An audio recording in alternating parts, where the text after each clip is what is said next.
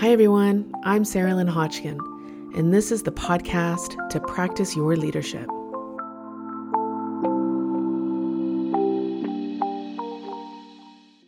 Today, all I'm going to walk you through a mid year reflection. So, the spring has sprung and the summer's coming in and along where, where I am. And I find this a fabulous moment to harness the power of the pause, to integrate your knowing, find your flow, get some perspective, and just do sort of a, a mid year take, right? To stop at mid year and do some powerful, clear, effective reflection. It helps clear the clutter and the noise and focus on what's important to you now, right? When you're self authoring your path, you want to do so based on your rich learning from multiple data points, right? To tap into your conscious intentions. And while you want to flow with where you want to go, you want to consciously bring out what you want to continue and what no longer serves. So, either sitting down with pen and paper and getting right into it, or even just flirting with it in the back of your mind as your earbuds are in and you're walking in the evening, whatever comes for you and what's effective for you. Let me walk you through some exercises here. Okay. First up, let's capture some of your learning.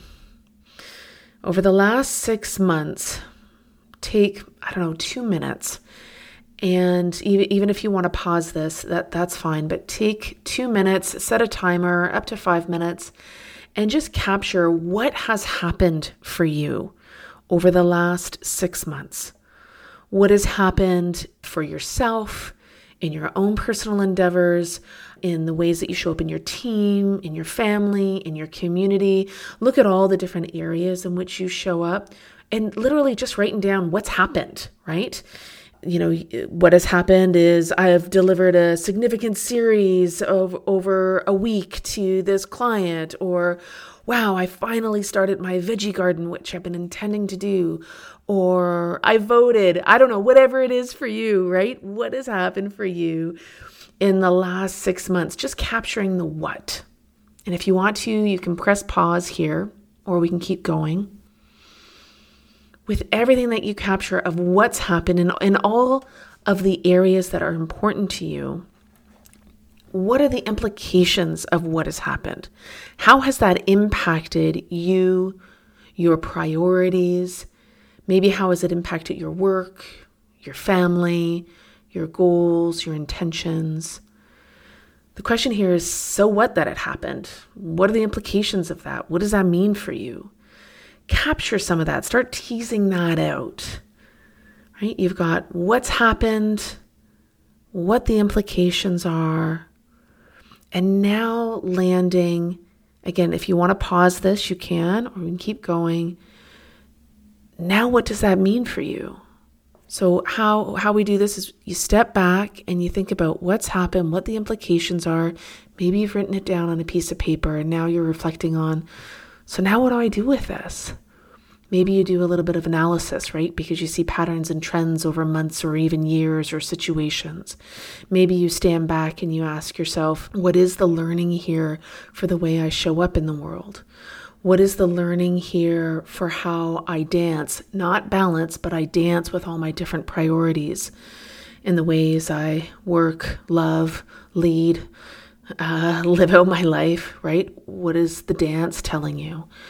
You stand back and you look at what's happened, what the implications have been. Implications might be the side effects you didn't see coming, the results that took place, the impact it's had on other areas, the impact it's just generally had. And here in this now what is what does all this mean for me? And now what do I do with it? How do I come in and look at this learning and these implications in a way that shifts my insights about how I want to be showing up, what I want to be prioritizing? Now, what does this tell me about how the rest of 2022 goes? Say, in starting in September. Now, what does this mean for me? When we stand back and we do this type of reflection, it's allowing us to be able to also come in. Here's part two it helps us come in to some of the key ways we can look at our leadership and our practice and our leadership through uh, five or six different lenses. Let me give them to you. Lens number one with all I've learned about what's happened, what the implications have been, and now what that is meaning for me, what does that mean for my practice around my number one, boundaries? Number two, how I give feedback to others. Number three, how I receive feedback from others, solicited or not, right? Number four, how I am aligning and designing my relationship with my inner team.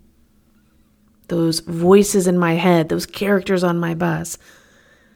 Number five, what confidence means to me now. And lastly, what does this mean for my emotional resiliency? Where's my burnout at? You know, in, this vacation I'm about to take is because I'm completely burnt out, right? What does emotional resiliency and the practice of emotional resiliency look like? Where am I in alignment and out of alignment with that?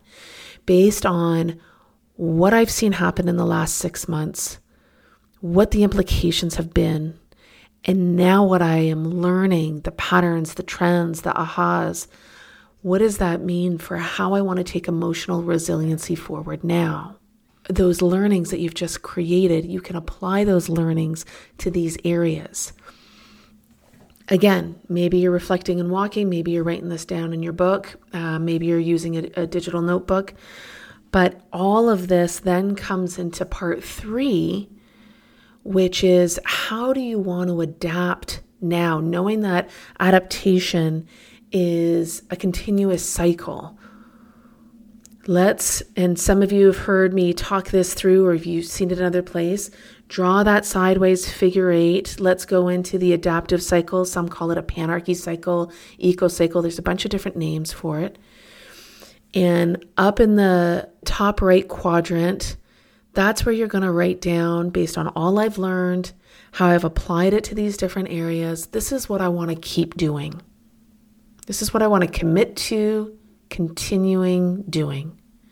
Then, when you wrap around that right side of the figure eight at the bottom, you're going to get real curious about this is what I want to let go of. This is what I want to release. Maybe you even have a little bit of a curious conversation with yourself here about, oh, is there something you might be avoiding, something that you're keeping that isn't actually serving you, right? Like trying to get up and outside, and maybe over the summer you get curious about that, right? But here at the bottom, we're talking about what will you let go of. Take some notes down there. Coming up and through across the figure eight to the left hand quadrant, playing with what you want to dream up. What's possible from all that you've learned, from, from how you're teasing it out around your boundaries or feedback or confidence, whatever it might be what are you dreaming up? What is possible here in your leadership practice and how you want to be showing up? What's possible? Just, just um, a, a few seeds up there, right? You might even, as you come back around the figure eight, ask yourself, ooh, if that's what I'm dreaming up and I'm trying to nurture those roots, I'm just going to take a couple of notes about where I might get stuck because I'm a little bit fearful here, right? Just a couple of side sticky notes about that. Because as you come down and around that left side of the figure eight, you want to ask yourself about growth. How will new intentions and the seeds that you've sprinkled support your growth and that you want to continue to nurture so they become even a greater commitment in your practice that you conserve and are foundational to how you show up? They're not just a habit you're trying to create, they are how you show up. So, this adaptive cycle can really be helpful in, again, this is active reflection, right? In being able to lay down, here's what I've learned from these areas and from these sight lines. Now, what does that mean for what I'm landing?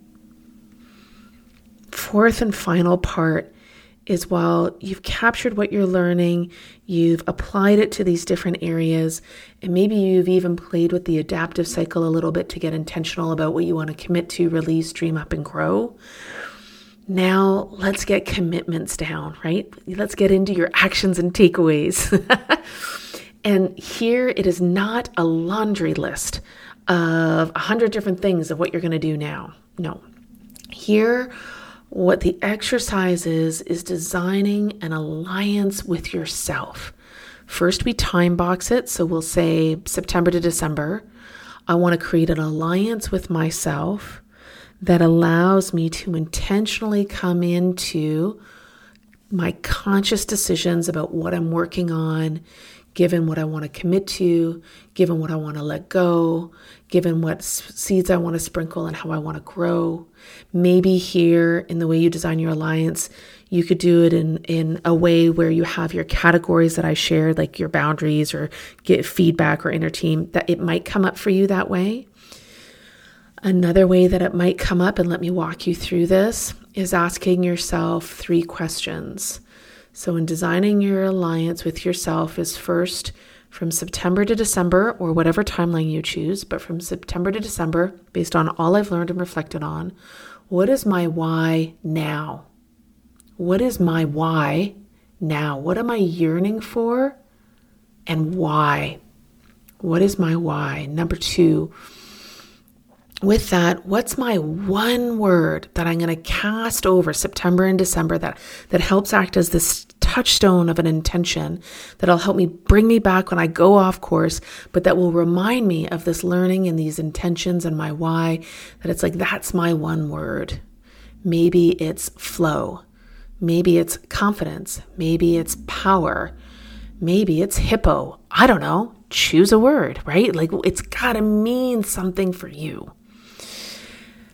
And third is, you know, creating a space where you start writing down how do I need to be with myself in order to embody this one word that drives me towards my why now? This is your alliance with yourself. Words that might come up here when you ask yourself, How do I need to be with myself? Uh, well, words that have come up for me self compassion and a self compassion practice has come up for me. Um, curious. And when I say curious, it's such an easy word, but literally staying in curiosity, which means showing up in places knowing that I'm not right, knowing that I'm not correct, and being honestly curious and that is not necessarily rewarded in a society that wants you to show up with the answers and always be right. So there's a depth of that word for me when I use it in an alliance statement with myself. So you choose word or set of words that allows you to describe your alliance with yourself. My suggestion then is to either A, write this down somewhere that is purposeful for you and that you can touch it on a regular basis, whatever that means. B, it's an and or, I would say an and, is find an artifact that helps you connect into this alliance, to this one word, to this why. Find an artifact that sits on your desk. So there's three artifacts that I have from different spaces. One is a curled up piece of birch. A second is a amethyst stone, and a third is a moon snail shell. And the stories behind them are for another day. But when I see those, they literally sit on my desk.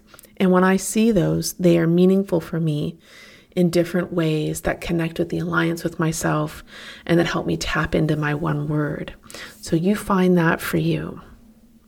So here we are year reflection that captures the power of the pause in an active way where we ask ourselves questions about what we've learned so far and what that means for us. Try to bridge that to some really key areas of our leadership practice. I've suggested five or six here. Take that and apply it to the adaptive cycle to be able to capture what you want to commit, release, grow, and nurture and then land that actively in a designed alliance with yourself. And that will help you set up a leadership practice that is conscious when it comes to September or whatever your timeline is.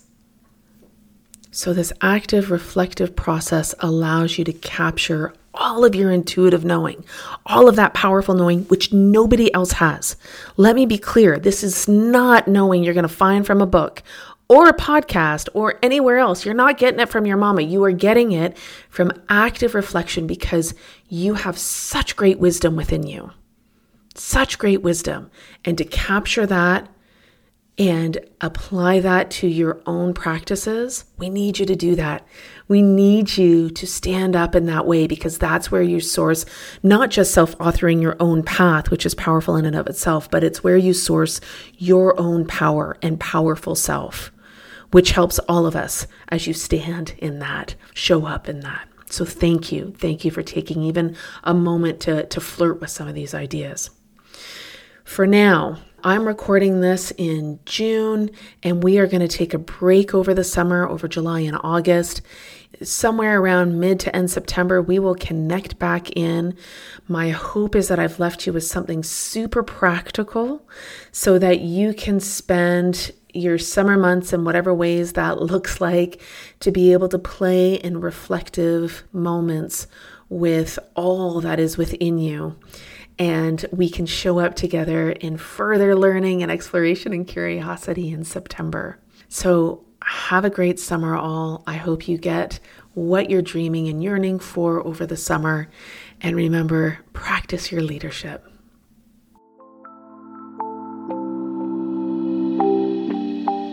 Thanks, all. I'm Sarah Lynn. You can find me at hulanleadership.org. I walk alongside you as you practice your leadership.